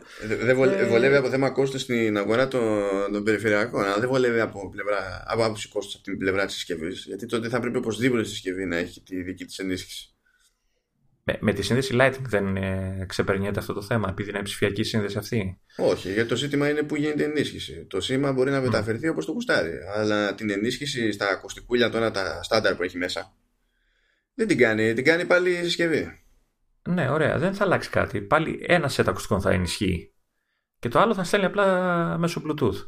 Καταλαβες; Ε, ε, ε, αυτό λέω. Δεν θα αλλάξει κάτι στο κόστος. Απλά φαντάζομαι ότι κάποια στιγμή θα φτάσουμε σε ένα σημείο όπου δεν θα μπαίνουν στον κόπο οι κατασκευαστές να έχουν ε, ενίσχυση στην ίδια τη συσκευή. Τώρα ακόμα ναι. έχουν. Οπότε δεν ναι. αλλάζει το κόστος κατασκευής της ίδιας συσκευής. Αν πάρουν η ναι. απόφαση αγορά όμως ε, ότι έτσι κι αλλιώς όλοι είναι με ασύρματα ή περισσότεροι και η ενίσχυση γίνεται εκεί, οπότε τι καθόμαστε και ασχολούμαστε τώρα με το τι γίνεται στο τηλέφωνο, απλά θα στείλουμε τα δεδομένα τότε θα είναι πιο δύσκολο να μεταπιστεί μια εταιρεία και να πει ωραία στο παίξω και έτσι κι αλλιώς. Τώρα αυτό είναι θεωρία, έτσι. Δεν... Ναι, όχι, όχι. Και εγώ στο λέω σαν ε, έτσι που το σκέφτομαι, ρε παιδί μου, ότι δεν θα ήταν άσχημο να γινόταν. Βέβαια, από όσο ξέρω μέχρι στιγμής, όταν συνδέεις ε, ενσύρματα ακουστικά, νομίζω παίρνουν προτεραιότητα στο σύστημα, τουλάχιστον στο iOS. Ε, δεν νομίζω ότι μπορείς να στείλεις ήχο μέσω Bluetooth ενώ είναι συνδεδεμένα τα, τα ακουστικά. Αν και δεν το έχω δοκιμάσει, να σου πω την αλήθεια. Ναι, γενικά για κάτι τέτοια είναι που δεν μπορούμε να, να γράψουμε σαν άνθρωποι ε, podcast από iPad, γι' αυτό. Ναι. ναι. Μπορεί να, να αλλάξουν πράγματα με το, με το 13 το iOS. Δεν ξέρω. Κοίτα, άμα κάνουν τη μόντα για δύο για ε, διπλά audio streams και, ας, mm. και δεν με νοιάζει για ποιο λόγο είναι τότε τουλάχιστον ξέρεις, τουλάχιστον οι podcasters που ακούω εγώ θα κάνουν πάρτι και θα έχω κι εγώ, θα έχω κι εγώ έναν ε, legit λόγο να πάρω iPad ναι, ναι, ναι, ναι, ναι, ναι, ναι, ναι. Ναι, πατ πατ Λεωνίδα, πατ πατ. Θα πάρω ρε, άσε με. Πώς πάει ο Mac Mini Λεωνίδα, δεν μας είπες; Ε, καλά πάει. Μου είχε κάτι προβληματάκια με το HDMI. Ε, το στυλ; Δεν ξέρω τώρα αν φταίει, αν φταίει το καλώδιο, αν φταίει η οθόνη, αν δεν ξέρω τι άλλο φταίει. Ε, του στυλ ότι και βασικά είναι ένα πρόβλημα που διάβασα ότι παίζει γενικότερα. Ε, την ώρα που κάνεις boot ε, και είσαι τον έχεις συνδέσει σε οθόνη μέσω HDMI, ξεκινάει κανονικά, ε, στέλνεις σήμα στο... Βλέπεις το μιλάράκι στην οθόνη κανονικά και λίγο πριν ε, μπει στο σύστημα κάνει ένα φραπ φραπ ε, σαν να κάνει εναλλαγή ανάλυσης, δεν ξέρω τι κάνει, την ώρα που mm. πάει να μπει για να σου δείξει το sign in. Ναι. Και εκεί χάνει το σήμα και τέλος. Ανάβει το μηχάνημα κανονικά, απλά δεν έχει σήμα στην οθόνη, δείχνει σαν να είναι ε, αποσυνδεδεμένο, ρε παιδί μου. Και μετά; Ε, και μετά, ο, εγώ το μόνο workaround που έχω κάνει, γιατί έχω έψαξα διάφορα που λέγανε διάφοροι τύποι σε φόρουμ και τέτοια. Το πιο εύκολο workaround που βρήκα ε, ήταν ε, από το καλώδιο. Βάζεις, βγάζεις και το παίρνει. Μπορεί να είναι θέμα της οθόνης μου, δεν ξέρω. Μπορεί να, δεν μπορεί να είναι επειδή το, καλώδιο που, επειδή το καλώδιο που είχα, που έχω βάλει είναι ένα παλιό καλώδιο που είχα συνδεδεμένο κάπου αλλού, μπορεί να είναι και θέμα καλωδίου. Δηλαδή δεν έχω καταφέρει ακόμα να δοκιμάσω κάποιο καινούριο καλώδιο, ξέρω, λίγο πιο γρήγορο ή δεν ξέρω τι. Κάποια στιγμή το κατέφερα και το έστρωσα αλλάζοντας από 60 Hz σε 50 Hz. Ε, αλλά τώρα μου το ξανακάνει. Ε, θέλω να πιστεύω ότι δεν φταίει η θύρα του Mac. Βασικά, η, γενικά το HDMI σαν φάση τέτοια είναι λίγο πιο ιδιότροπο από όσο πρέπει, ακόμη και όταν είναι στα καλά του. Δηλαδή και αυτό ναι. που λες τώρα ότι ίσιονε όταν το γίναγε στα 50 Hz και μετά τρώει σήμα και γυρνάει πάλι στα, στα 60. Μετά... Ναι. Ε, αυτό μου ακούγεται πιο πολύ σαν τερτύπη το, το HDMI γενικά. Α, οκ. Okay. Είναι σαν τα αστεία ρε παιδί μου που σερβίρουν εδώ και χρόνια οι κατασκευαστές το, το HDMI CEC που σου επιτρέπει και καλά να ελέγχεις από μία συσκευή άλλες συσκευές ε, γιατί στέλνεις εντολές και καλά μέσω της σύνδεσης HDMI και το κλασικό είναι να λειτουργεί για ένα διάστημα για όλους και μετά να σταματάει να λειτουργεί για πάντα. Και αυτό ισχύει χρόνια. Και είναι κουσούρι του HDMI γενικότερα. Εν τω μεταξύ, εγώ το, πριν το, την οθόνη αυτή τη συνδέαμε στο laptop με DisplayPort. Γιατί είχε και το laptop και η οθόνη έχει DisplayPort, οπότε είχα πάρει ένα καλωδιάκι και ήμουν OK. Ε, εν τω μεταξύ, τώρα αυτό στο Mac Mini δεν παίζει άμα δεν πάρω dock. Ε, και εκεί πέφτει και ένα δεύτερο προβληματάκι που έχω, μιας και τα, τα άνοιξες στο. να σκότω όλο, ας πούμε. Ε, συνδέω, έχω, έχω ένα μικρό. Ε, πώς το λένε, ας το πούμε dock ε, που έχει τρεις USB θύρες ε, μικρό έτσι, φορητό ας το πούμε με, και μια Ethernet που το είχα για το laptop ε, mm. της Macali κιόλας. Ε, αυτό τώρα είναι, είναι κοντό, δηλαδή είναι το η συσκευούλα με τις θύρες και έχει ένα πολύ κοντό καλώδιο ε, ξέρεις, με τη λογική ότι το έχεις σε laptop και για να μην κρέμεται και να ναι, ναι. κουβαλιέται πιο εύκολα. Ε, σύνδεσα λοιπόν αυτό επειδή ήθελα να συνδέσω δύο-τρεις συσκευές ε, παλιότερες που έχουμε με USB-A στο Mac Mini για να κάνω κάτι σεταρίσματα κτλ.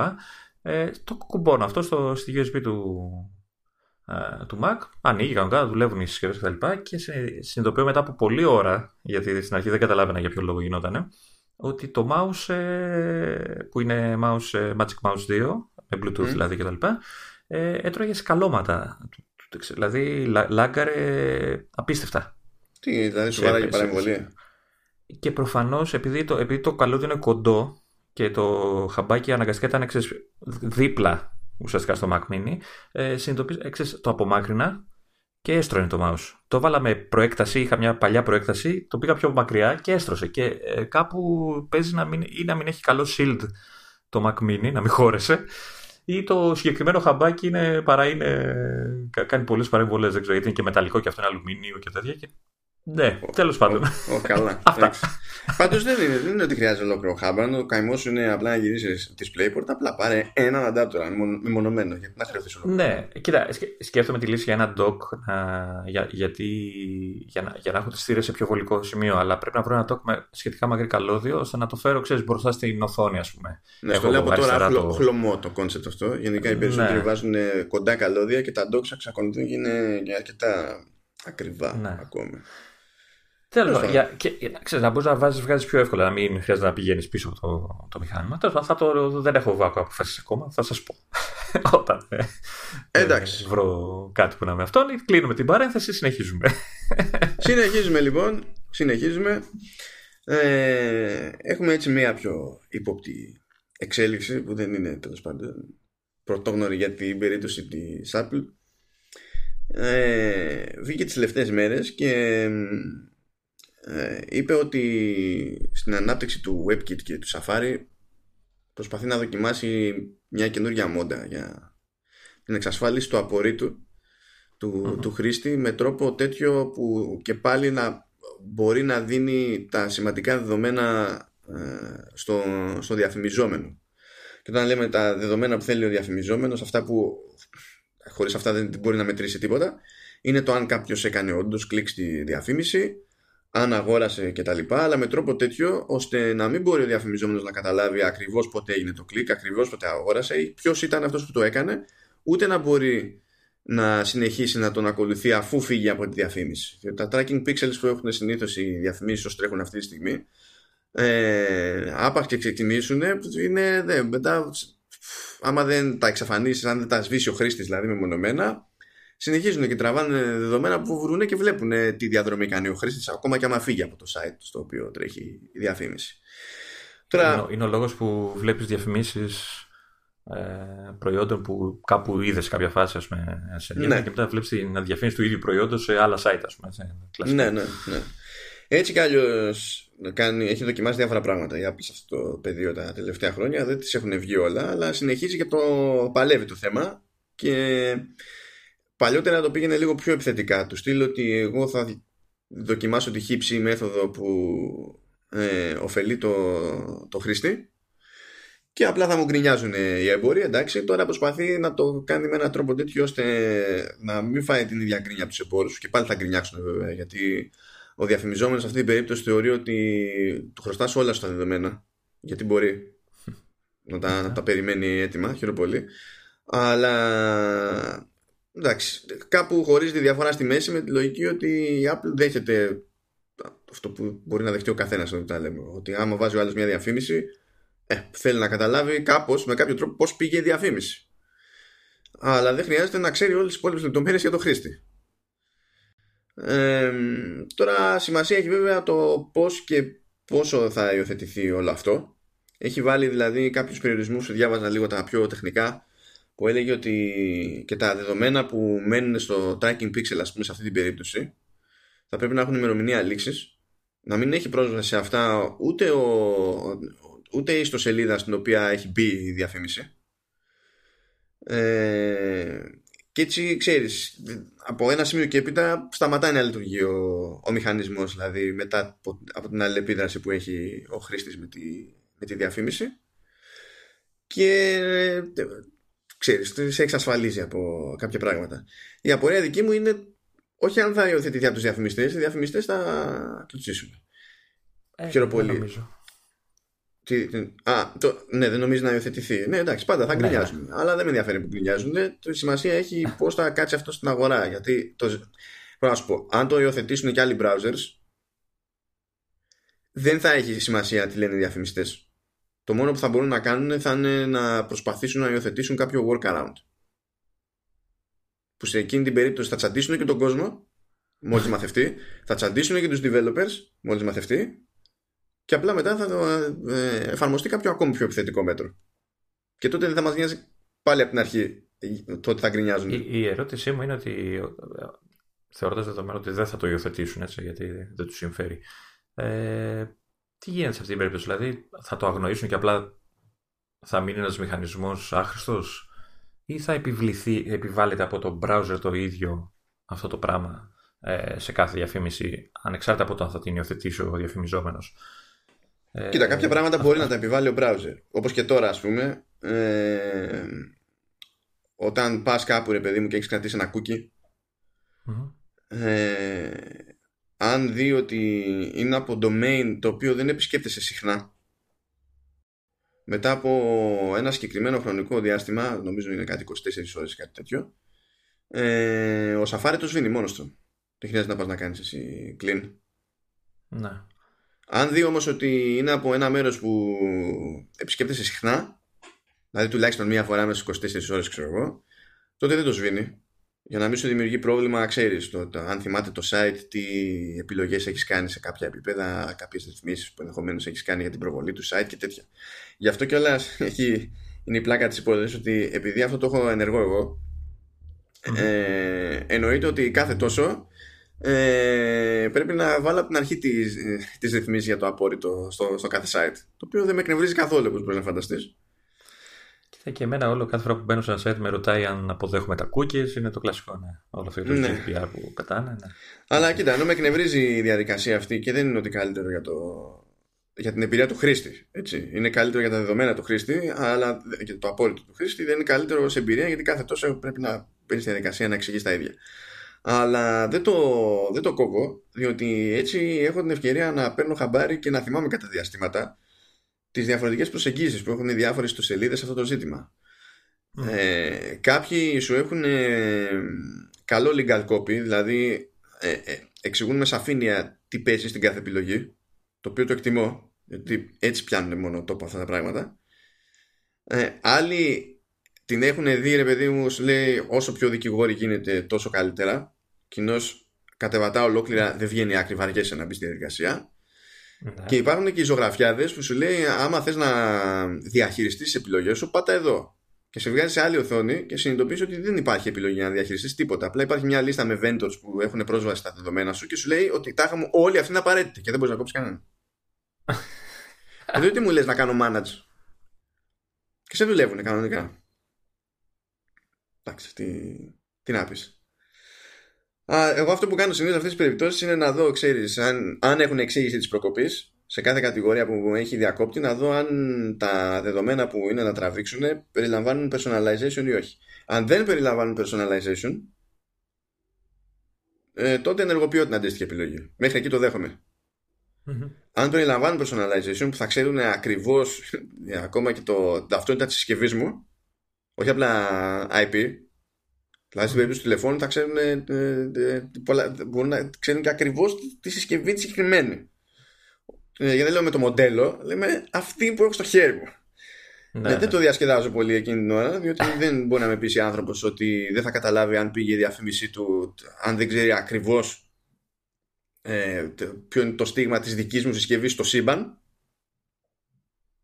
Οπότε ξέρεις, αυτά τα, τα κόβω. Τέλος πάντων, ε, είναι, είναι στο κλίμα των ημερών βέβαια όλα τα ζητήματα περί απορρίτου. Το Facebook είναι καλά. Τα έχει κάνει όλα μαντάρα. Έχει τσιτώσει τους πάντες. Έχει, και άμα έχει ενεργοποιηθεί σε διάφορες χώρες το νομοθετικό σώμα καταλαβαίνεις ότι κά, κάτι έχει παραγίνει ρε παιδί μου. Και επίσης καταλαβαίνεις ότι το πρώτο κύμα νομοθεσίας θα είναι άθλιο. Θα αποτύχουμε έτσι ξανά και ξανά. Στο θέμα αυτό έχω σηκώσει τα χέρια ψηλά εδώ και πολύ καιρό. Δηλαδή δεν νομίζω ότι ποτέ θα γλιτώσουμε από την παρακολούθηση. Οπότε. Ναι. Όλα Εντάξει, αυτά... αλλά έστω κάτι πρέπει να κάνουμε. Ε, γιατί δεν είναι έτσι. Να σου πω κάτι. Γιατί εσύ, αν ζητήσεις αυτή την πληροφορία ως ιδιώτης, δεν έχεις δικαίωμα σε αυτή την πληροφορία. Ε, εσένα σου έχει πέσει, έχει τύχει σε site που σου λέει, ξέρω εγώ, ξέρεις, deny ή accept, ξέρω εγώ, τα διάφορα και του λες deny και σε πετάει από το site. Δεν σε αφήνει ναι, καν να ναι. μέσα. Ναι, και λες μόλις εκτίμησα, μόλις εκτίμησα. Ε, ναι, δηλαδή εντάξει, οκ. Okay. Μόλις εκτίμησα. Ναι. Είναι και άλλοι ότι ε, δεν είναι διαθέσιμο το site μας στη, στην Ευρωπαϊκή Ένωση. Πρόβλημά σου, φίλε. ναι. Πρόβλημά σου, γιατί επειδή εσύ δεν θέλεις να κάνεις ένα βήμα λίγο πιο εδώ και πιο εκεί, γιατί κάνουμε τώρα, λες και όλοι αυτοί, ξαφνικά, ξέρεις, είχαν 10 πληροφορίες από τον καθένα και πήγανε στις 0 και δεν μπορούν να λειτουργήσουν. Ναι. Να μην ξεχνάμε ότι τα περιοδικά ζούσαν από τα στοιχεία των συνδρομητών. Και όλα τα και οι συνδρομητές ήταν πάντα υποσύνολο των αναγνωστών. Και είχαν τρόπο να ζουν, δεν είχαν πρόβλημα. Υποτίθεται ότι πέραν και στοιχεία από τα κέντρα διανομής. Ναι, αλλά όχι για τον κάθε αναγνώστη ξεχωριστά. Όχι, όχι. Απλά ξέρανε ότι πουλήσαν τόσο ξέρω ή πήγε τόσα στα περίπτερα. Όταν ναι. κοιτάζαμε τηλεθεάσεις ένα υποσύνολο ε, των, των θεατών ε, είχε συσκευή καταμέτρησης και βγαίνανε τα συμπεράσματα που, που ήταν να βγουν. Η, η, αγορά αυτή, η βιομηχανία αυτή ε, δεν λειτουργούσε πάντα με free for all στα, στα δεδομένα του, του χρήστη και τώρα ζορίζεται. Ναι. Ήξερε πως ήταν πριν. Και απλά το, το παραξευτιλίζει. Τώρα, και όταν λέμε το παραξευτιλίζει, έτσι, ε, ε, υπάρχει περίπτωση που τουλάχιστον αυτή την περίπτωση την ξέρω, διότι τέλος πάντων υπήρχε μια σχετική εμπλοκή. Υπήρξε περίπτωση διαφημιστικής στη, στην Ελλάδα που όταν έγινε η τράμπα με το GDPR, επειδή δεν είχαν προσπαθήσει καν να είναι έτοιμοι, ε, σου ζητούσαν να δεσμευτείς εσύ ότι σε περίπτωση που ε, ε, κάποιος χρήστης θεωρήσει ότι ε, πρέπει να σε κυνηγήσει ότι αναλαμβάνεις εσύ την ευθύνη για το σύστημα συλλογής δεδομένων της διαφημιστικής. Εσύ που διαθέτεις το χώρο. Γιατί το διαφημιστικό χώρο, έτσι. Όταν, λοιπόν, ε, όταν τα ακούσα αυτά τα πράγματα, μιλάμε για τα βατζίλικη. Και τους λες, ναι, φίλε, άκυρο, δεν με νοιάζει. Δηλαδή είσαι, είσαι αυτή τη στιγμή. Και γι' αυτό δεν τους λυπάμαι. Κοίτα, ελπίζω κινήσεις αυτή τη της Apple και να την ακολουθήσουν και άλλοι browser και άλλες εταιρείες.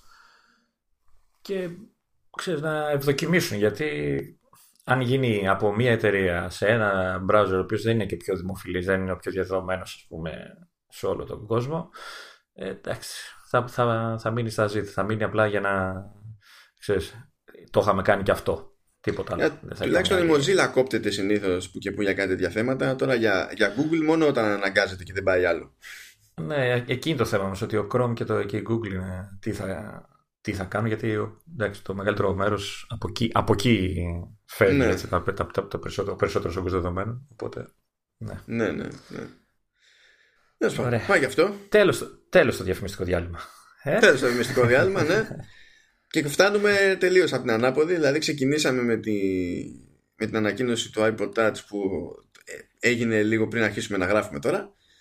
Και θα τελειώσουμε με την ανακοίνωση του νέου MacBook Pro που έγινε μόλις είχαμε σταματήσει να γράφουμε την προηγούμενη φορά. Πηγαίνουμε ταξίδι πίσω στον χρόνο για να καταφέρουμε να φτάσουμε στο zoom τη υπόθεση. Νέα MacBook Pro λοιπόν, Λεωνίδα, τι κατάλαβες; Τι κατάλαβα, κατάλαβα νέα MacBook Pro. Αυτά.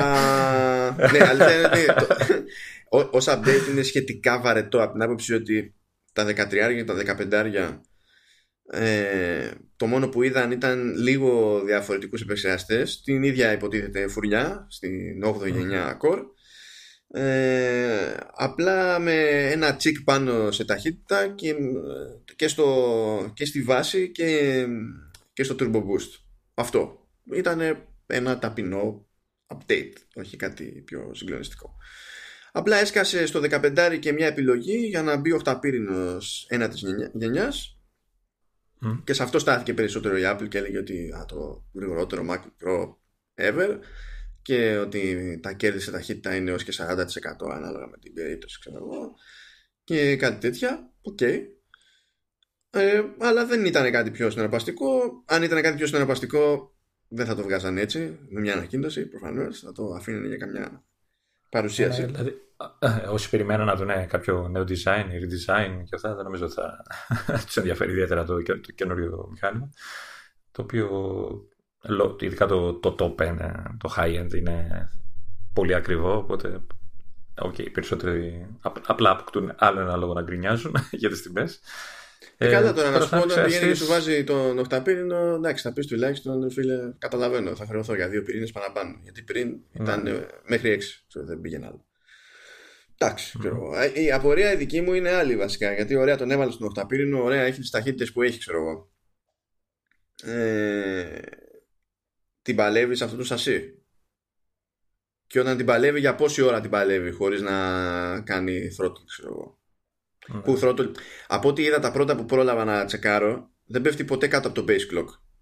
Δηλαδή το ονομαστικό, το standard με το οποίο διαφημίζεται, το έχει σίγουρο αλλά από ξέρεις, ένα επίπεδο θερμότητας και πάνω ε, δεν μπορεί να σου κάνει turbo boost το οποίο είναι λογικό εντάξει απλά το θέμα είναι πόσο γρήγορα φτάνεις σε αυτό το επίπεδο και αν, έχει, αν πιάνει τόπο καθόλου το turbo boost σε βαριά workflows ή απλά είναι μόνο για λίγο ρε παιδί μου να διευκρινίσω εδώ ότι, αν το κατάλαβα και εγώ καλά, ότι ο χταπύρινος είναι μόνο στα 15.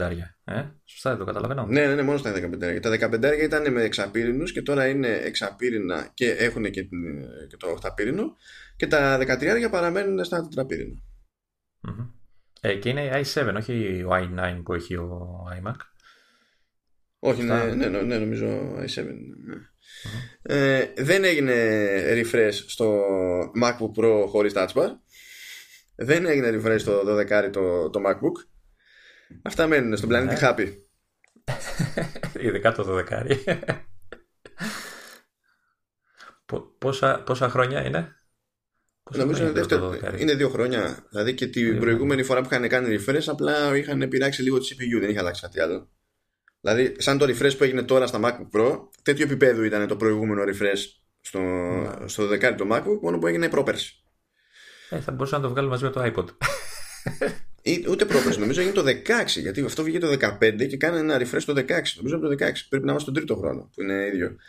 Εντάξει, απλά θεωρώ πλέον ότι περιμένει, πουλάει τρέλα και απλά θα είναι το πρώτο μηχανάκι που θα βγει με ARM. Ε, ναι, ίσως. Αλλιώς δεν έχει λόγο ύπαρξη, δηλαδή δουλευόμαστε. Να είναι το πεδίο δοκιμής, ας πούμε. Ναι, ναι, κάπου τέλος πάντων. Ξέρω εγώ. Okay. Τέλος πάντων, η ουσία είναι ότι έχουμε καινούριο Mac, ή μάλλον Mac με καινούριους επεξεργαστέ για όσους yeah. ενδιαφέρονται για κάτι πιο δυνατό. Ε, αλλά νομίζω ότι πέρα από τον επεξεργαστή το πιο ενδιαφέρον με βάση την κρίνια που παίζει καιρό τώρα είναι το πληκτρολόγιο, έτσι. Ναι, το οποίο δεν αναφέρεται στο δελτίο τύπου προφανώς, αλλά διευκρινίστηκε από την ίδια την Apple απευθείας σε δημοσιογράφους. Ναι, ε... Οπότε αυτοί που είχαν θέμα, και ήταν αρκετοί από ό,τι κατάλαβα, άστα από το τι λέει η Apple, ε, ειδικά με είτε δεν πατιόταν το πλήκτρο είτε πατιόταν πολλές φορές. Ε, ναι, είναι, την έχουμε κάνει τη συζήτηση για το πληκτρολόγιο όλο αυτό που έχει θέματα. Δεν έχει καταλάβει ποτέ κανένας σε τι βαθμό φτάνουν αυτά τα θέματα. Το μόνο ε, η μόνη σιγουριά που υπάρχει είναι ότι το, τα ζητήματα αυτά προκύπτουν πιο συχνά από όσο θα έπρεπε τώρα ναι, το πόσο συχνά είναι αυτό ακριβώς έτσι Μιλάμε για πληκτρολόγιο που είναι από τα πλέον βασικά πράγματα. Δηλαδή, ειδικά σε λάπτο που δεν είναι ένα πληκτρολόγιο που το παίρνεις και το πετάς αν χαλάσει. Έτσι, θα έπρεπε να υπάρχει μια αξιοπιστία, κάτι που την είχε κάποτε η εταιρεία. Αν θυμάμαι καλά. Ναι, ναι, μέχρι πρώτη δεν είχε, να... είχε την καλύτερη φήμη σε αυτά τα θέματα. Δεν, δεν, δεν σε νοιάζει τίποτα για το πληκτρολόγιο. Εκτός αν ήσουν απόλυτα ουγ. Εντάξει, okay. δηλαδή, όταν φτάσεις στο σημείο να σου ανοίξει κάποιος το μηχάνημα και να βρει κέτσαπ μέσα, ε, μάλλον, το, μάλλον φταίεις εσύ. Ναι. Ή η κέτσα μπορεί να μην ήταν, να, να έχει γλουτένι, ξέρω ναι, ναι. ναι. Και ε, παλιά, τα παλιά τα χρόνια που δεν είχαμε αυτό, το, το debate περί γλουτένι στη, στην κουλτούρα δεν ήταν, δεν θίγονταν εύκολα τα λάπτοπ, ενώ τώρα είναι πιο ευαίσθητα. ε, Τέλος πάντων, αυτά τα, τα καινούργια λάπτοπ ε, και καινούργια Mac, μάλλον η Mac με τους καινούριους επεξεργαστέ, για να τα λέω πιο ε, μεγαλύτερη ακρίβεια, ε, έχουν πειραγμένο πληκτρολόγιο. Λέει είναι το ίδιο πληκτρολόγιο, αυτό το butterfly, πώς, πώς το καλό λέγεται. Ναι, butterfly είναι και καλά, ξέρεις, το στυλ του διακόπτη. Και ο, η ίδια είπε ότι άλλαξε κάποια συστατικά του.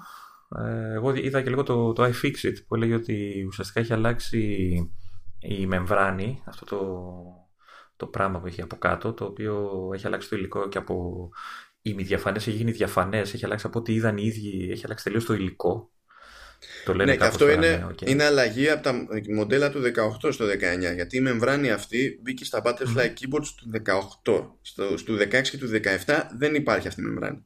Έτσι κι αλλιώς.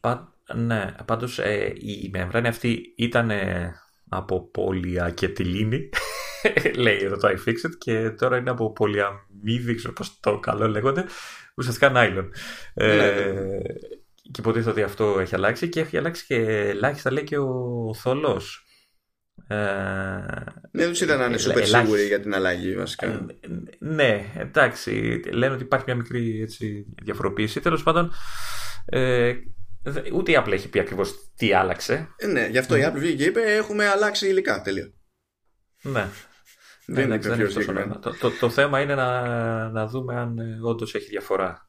Απλά λέω ότι με την αλλαγή αυτή των υλικών, σύμφωνα με την Apple, έτσι, αυτό που υποστηρίζει η Apple, ότι ε, προβλέπεται να μειωθούν σημαντικά τα τέ, τέτοιου είδους περιστατικά για αυτά που περιγράψαμε, που έτσι κι αλλιώς ε, αντιμετωπίζει ένα υποσύνολο, ένα, μια πολύ μικρή πλειοψηφία των, των χρηστών μας, κλασική ατάκα.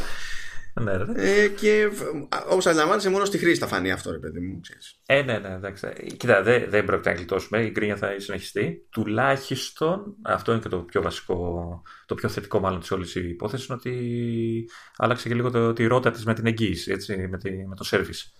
Ε, πλέον ε, καλύπτει τα μοντέλα του 18 στο service ε, που έχουν πρόβλημα με το. Ε, ξέρεις, ε, με βάση το πληκτρολόγιο, το, τα προβλήματα που έχουν ε, ναι. που βασίζονται στο που, Εγκεφαλικό, γεια σας. Τα λέμε άλλη εβδομάδα. Θα το καταφέρω. ναι, ναι, τα προβλήματα που σχετίζονται με το πληκτρολόγιο, ναι, αυτό έχει επεκταθεί το πρόγραμμα της εγγύηση. Οπότε καλύπτει και τα μοντέλα του 18. Οπότε οι χρήστες που έχουν αυτά τα, τα Mac έχουν μια, έτσι, μια μεγαλύτερη ασφάλεια. Ε, κάπου είδα για τέσσερα χρόνια κάλυψη. Ναι, λοιπόν, ε, αυτό θέλει να το κάνουμε λίγο νιανιά. Υπάρχει ένα πρόγραμμα που διαρκεί τέσσερα χρόνια. Υπάρχει ήδη. Ναι. Ε, και είναι για τα μοντέλα, ήταν μάλλον για τα μοντέλα του 16 και του 17. Ε, όταν είχαν βγει τα μοντέλα του 18 ε, είχε γίνει λίγο μια συζήτηση του στυλ από τη στιγμή γιατί τα μοντέλα του 18 είχαν πάλι κάποια αλλαγή στο πληκτρολόγιο που αυτή η μεμβράνη που λέμε ε, και προσπαθούσε η αγορά να ερμηνεύσει το τι σημαίνει ότι δεν καλύπτονται από το, το επισκευαστικό πρόγραμμα. Του στείλω ότι το έχουμε σίγουρο ότι δεν χρειάζονται κάλυψη ή ε, δεν, τα, δεν συμπεριλαμβάνονται και αυτά που καλύπτονται όπως τα του 16 και του 17 τέσσερα χρόνια και καλά από την αγορά. Ε, επειδή υπάρχει νομικό κόλλημα. Διότι την είχαμε κάνει και εμείς αυτή τη συζήτηση ότι όταν για τέτοια θέματα η εταιρεία έχει δικαστική διαμάχη ε, είναι λίγο περίεργο να πάρει πολύ συγκεκριμένη θέση δημοσίως, διότι οτιδήποτε μπορεί να χρησιμοποιηθεί εναντίον της. Τώρα το έχει δίκιο, έχει άδικο, είναι έτερον εκάτερον. Αυτό που προσπαθώ να πω είναι ότι στη θέση της όλοι θα σκέφτονταν λίγο περισσότερο πριν μιλήσουν και να υποστηρίξουν το οτιδήποτε. Ε, τελικά, μάλλον αυτό έπαιζε. Και στην ουσία τώρα ανακοινώθηκε ότι το πρόγραμμα αυτό με τους ίδιους όρους για τετραετία μετά τη, από την ημερομηνία αγοράς καλύπτουν και τα μοντέλα του 18 όμως επειδή πλέον κάνει και κάτι Apple που έπρεπε να το είχε κάνει νωρίτερα ή να το είχε συνειδητοποιήσει ενδεχομένως νωρίτερα αντιλαμβάνεται ότι έχει αλλάξει ε, η εικόνα της ως προς την αξιοπιστια σε αυτό το πρόγραμμα συμπεριλαμβάνονται και του 19 αυτά που μόλις ανακοινώθηκαν. Του στυλ, okay. μη σας νοιάζει. Για τέσσερα χρόνια εγώ είμαι εδώ. Για αυτό το ζήτημα. Ναι, γιατί κάποιος που πάει για MacBook Pro ανησυχεί έτσι. Δηλαδή θα δώσει πόσα λεφτά και έχει ένα φόβο. Ναι, τι θα του κάτσει με το πληκτρολόγιο. Και ειδικά όταν ε, δεν υπήρχε πρόγραμμα από πίσω υποστήριξης. Εντάξει, οκ. Okay. Οπότε αυτό, μάλλον επιτέλους κατάλαβε η Apple. Το, η ερώτηση μου είναι εξής. Ε, χαλάει το, το πληκτρολόγιο, ξέρω εγώ, σε οποιοδήποτε από αυτά τα μοντέλα. Ναι. Ε, αντικαθίσατε με το καινούριο, με αυτό του 19. Ανάλογα με την περίπτωση. Άμα μιλάμε για βλάβη σε μοντέλο του 16 και του 17, τότε δεν παίρνει το καινούριο. Αν μιλάμε για βλάβη στο 18, καλά, του 19 θα πάρουν τα ίδια αυτά που έχουν, έτσι, γιατί ναι. αυτό είναι το τρέχον.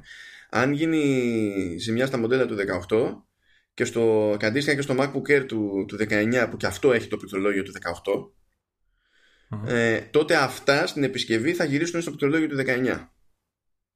Ναι. Τα υπόλοιπα απλά θα τρέχουν πήγαινε με το service, έτσι. Τα 16 και 17. Οπότε τώρα στη φάση θα είναι, ξέρεις, κάποιοι που έχουν το 18 να παρακαλά να τους βγάλει ζημιά για να μπορούν να πάρουν το καινούργιο πληκτρολόγιο. Ναι. Εγώ φυσικά έχω μοντέλο του 17, οπότε είμαι χαμένος από χέρι, όπως συνήθως. Αν και εντάξει, εγώ είχα κάτι.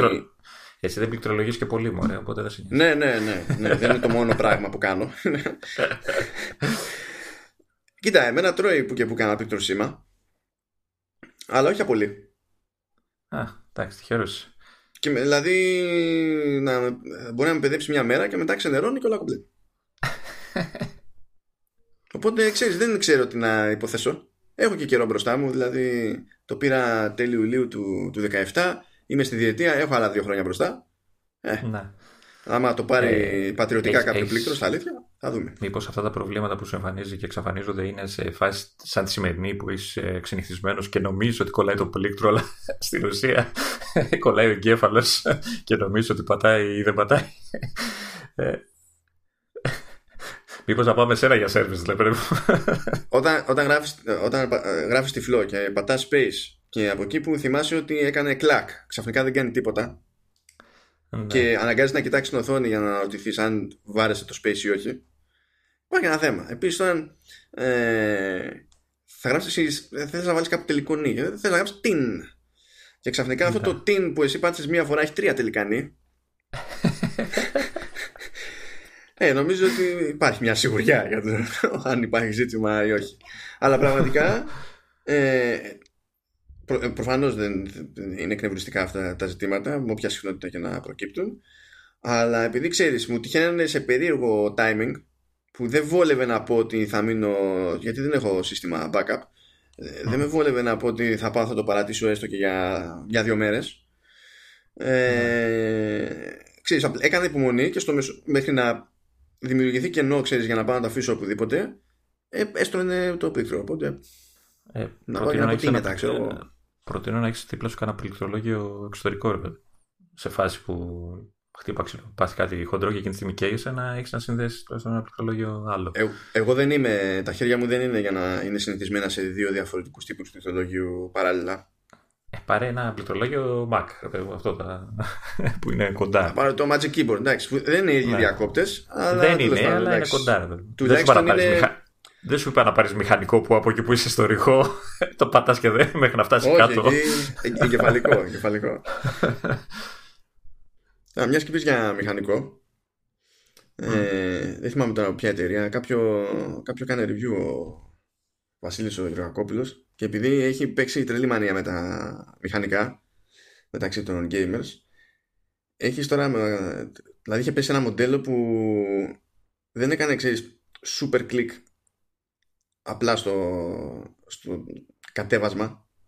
Έκανε ξεχωριστό, full όμως και στο ανέβασμα. Oh. Okay. Οπότε σε ένα πάτημα, σε ένα ολοκληρωμένο πάτημα, έχεις δύο φορές feedback. Και εντάξει, λες, οκ, μάλλον, μάλλον το έχουμε παρακάνει αυτή τη στιγμή. Μάλλον. Ναι, ποια θα είναι η χρησιμότητα. Εντάξει, δεν έχω φτάσει σε τέτοια επίπεδα gaming, ξέρεις, επαγγελματικά και τέτοια που προφανώς χρειάζονται τέτοια πληκτρολόγια, αλλά ok. Okay. Πιο πολύ μπέρδεμα μου φαίνεται παρά ναι, ναι, γιατί έχεις συνηθίσει να ακούς κάπως τα πατήματα και στην ουσία αυτό που θα ακούς θα είναι σε διπλάσια συχνότητα από αυτό που κάνεις με τα δάχτυλά σου. Θα λες ότι εντάξει, είμαι εκείνο το, το cyborg στο Ghost in the Shell που βγαίνουν τα καλωδιάκια από τα δάχτυλα και τα πατάω όλα μαζί. Αλλά ναι, είναι, εντάξει, είναι λίγο περίεργα. Τέλος πάντων. Εγώ πάλι, εγώ πάλι είμαι τυχερός ε, γιατί το Magic Keyboard που έχω το, το δεύτερο που είχα βγάλει, mm-hmm. το επαναφορτιζόμενο και αυτά, ε, είναι αρκετά κοντά στα ξέρεις, στο, στην απόσ... στη διαδρομή που κάνω τα πλήκτρα με το πληκτρολόγιο του λάπτοπ.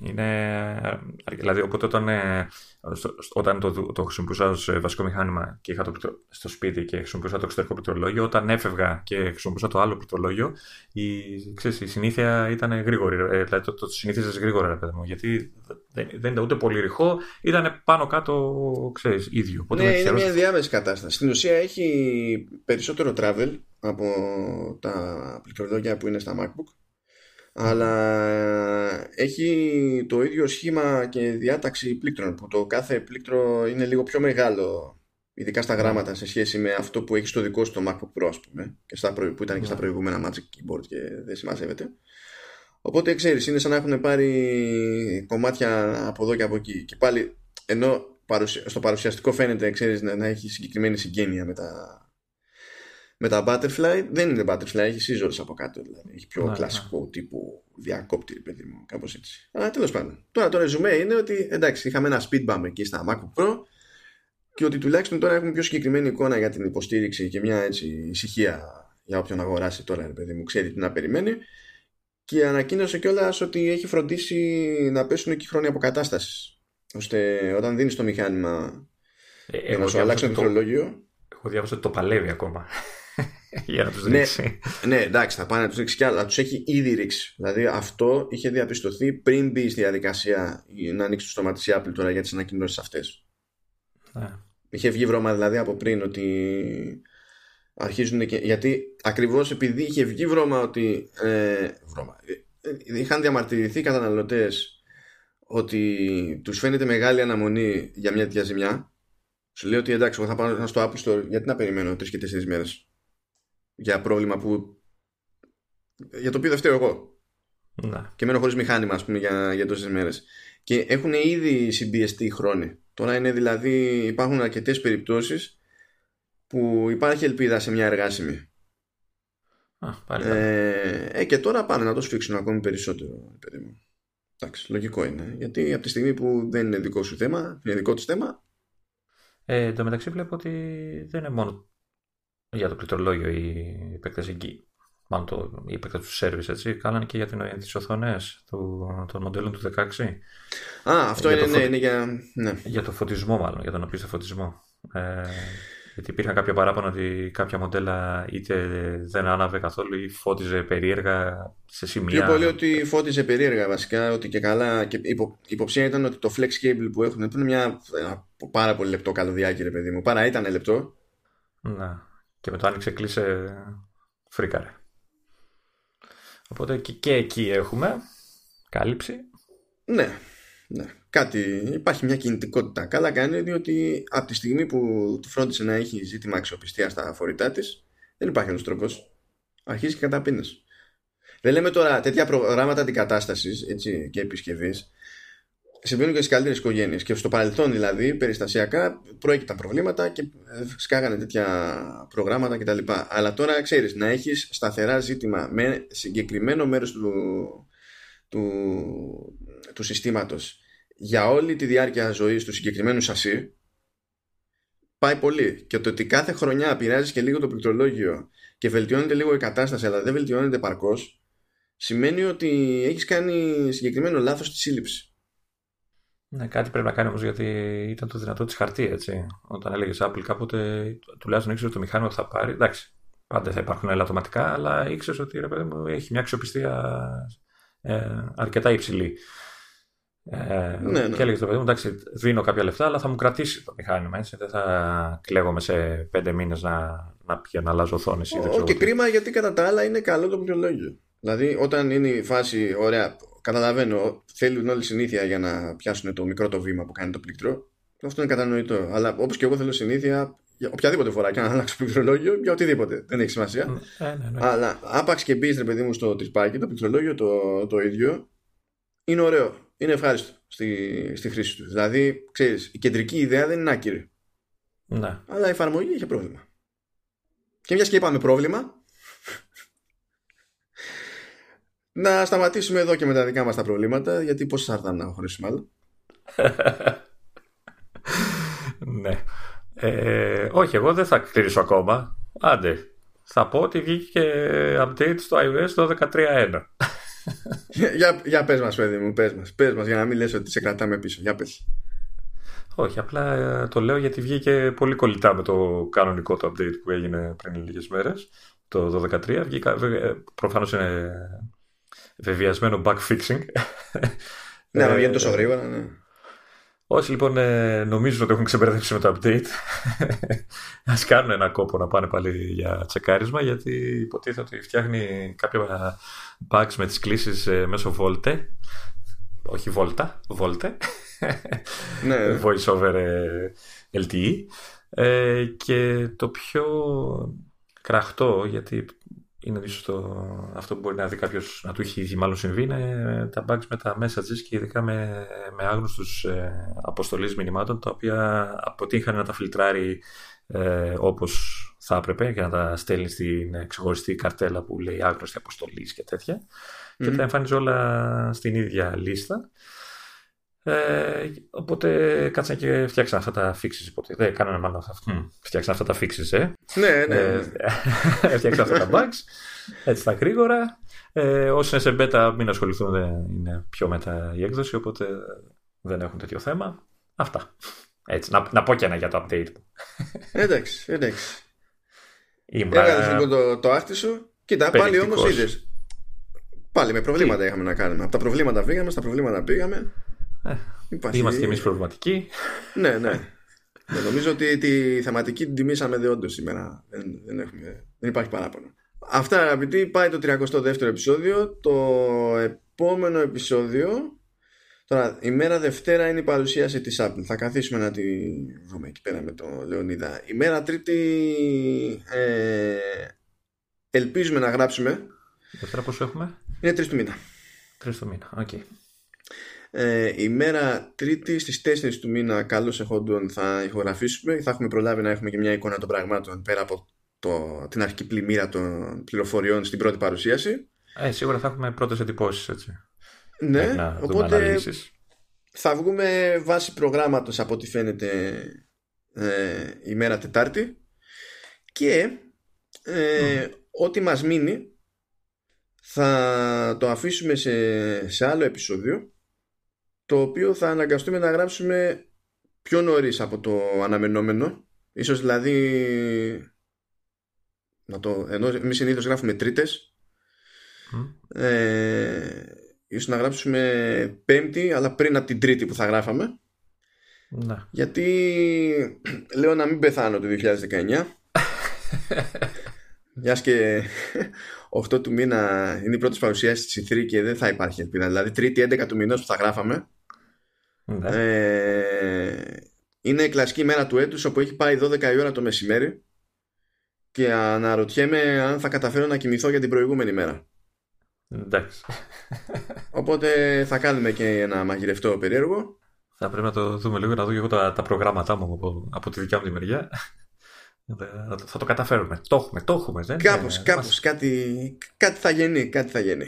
Α, Το έχουμε, το έχουμε λέμε, ας. Αυτά και εννοείται φυσικά το τίτλος του επεισοδίου 33 μέσα σε αυτό το κάψιμο θα είναι καλά, μπορεί να αλλάξω γνώμη, αλλά κάπου πρέπει να γράψω ως τίτλο το, στο κελί 33. Όχι τα χρόνια του Χριστού. Δεν είσαι... Όχι τα χρόνια του Χριστού. Όχι τα χρόνια του Χριστού.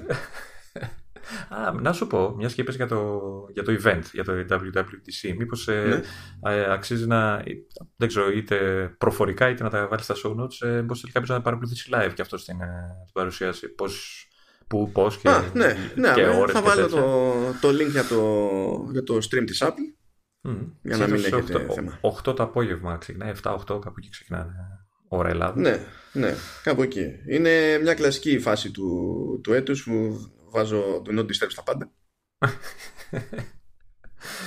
ναι, οπότε όποιος ενδιαφέρεται θα το δει τα, τα διάφορα στοιχεία στο. Θα εμφανιστεί κάποιος ξέμπαρκος εκείνη την ώρα να πει Γεια, φύγε. Μήπως θα βγούμε για καφέ. ναι. Εγώ θα τη δω στο καινούριο Apple TV. έτσι, έτσι, μα, στην άνεση. Όχι, εγώ θα είμαι εδώ στο, στο MacBook Pro που ευτυχώς δεν έχει προβληματικό πλήκτρο αυτές τις μέρες που μιλάμε. Ελπίζω να έχει κρατήσει και μέχρι τότε. Κάπως έτσι να τη βγάλουμε. Χαιρετάω εγώ για να κλείσεις εσύ. Γεια σας από μένα λοιπόν. Ω, ναι. Καλή εβδομάδα. Κάντε όρεξη. Γιατί σαν ανακοινώσεις της Apple θα έχει ζουμί το πράγμα. Θα καούμε κανονικότατα την επόμενη φορά. Μπορεί και τη μεθεπόμενη. Γεια και χαρά.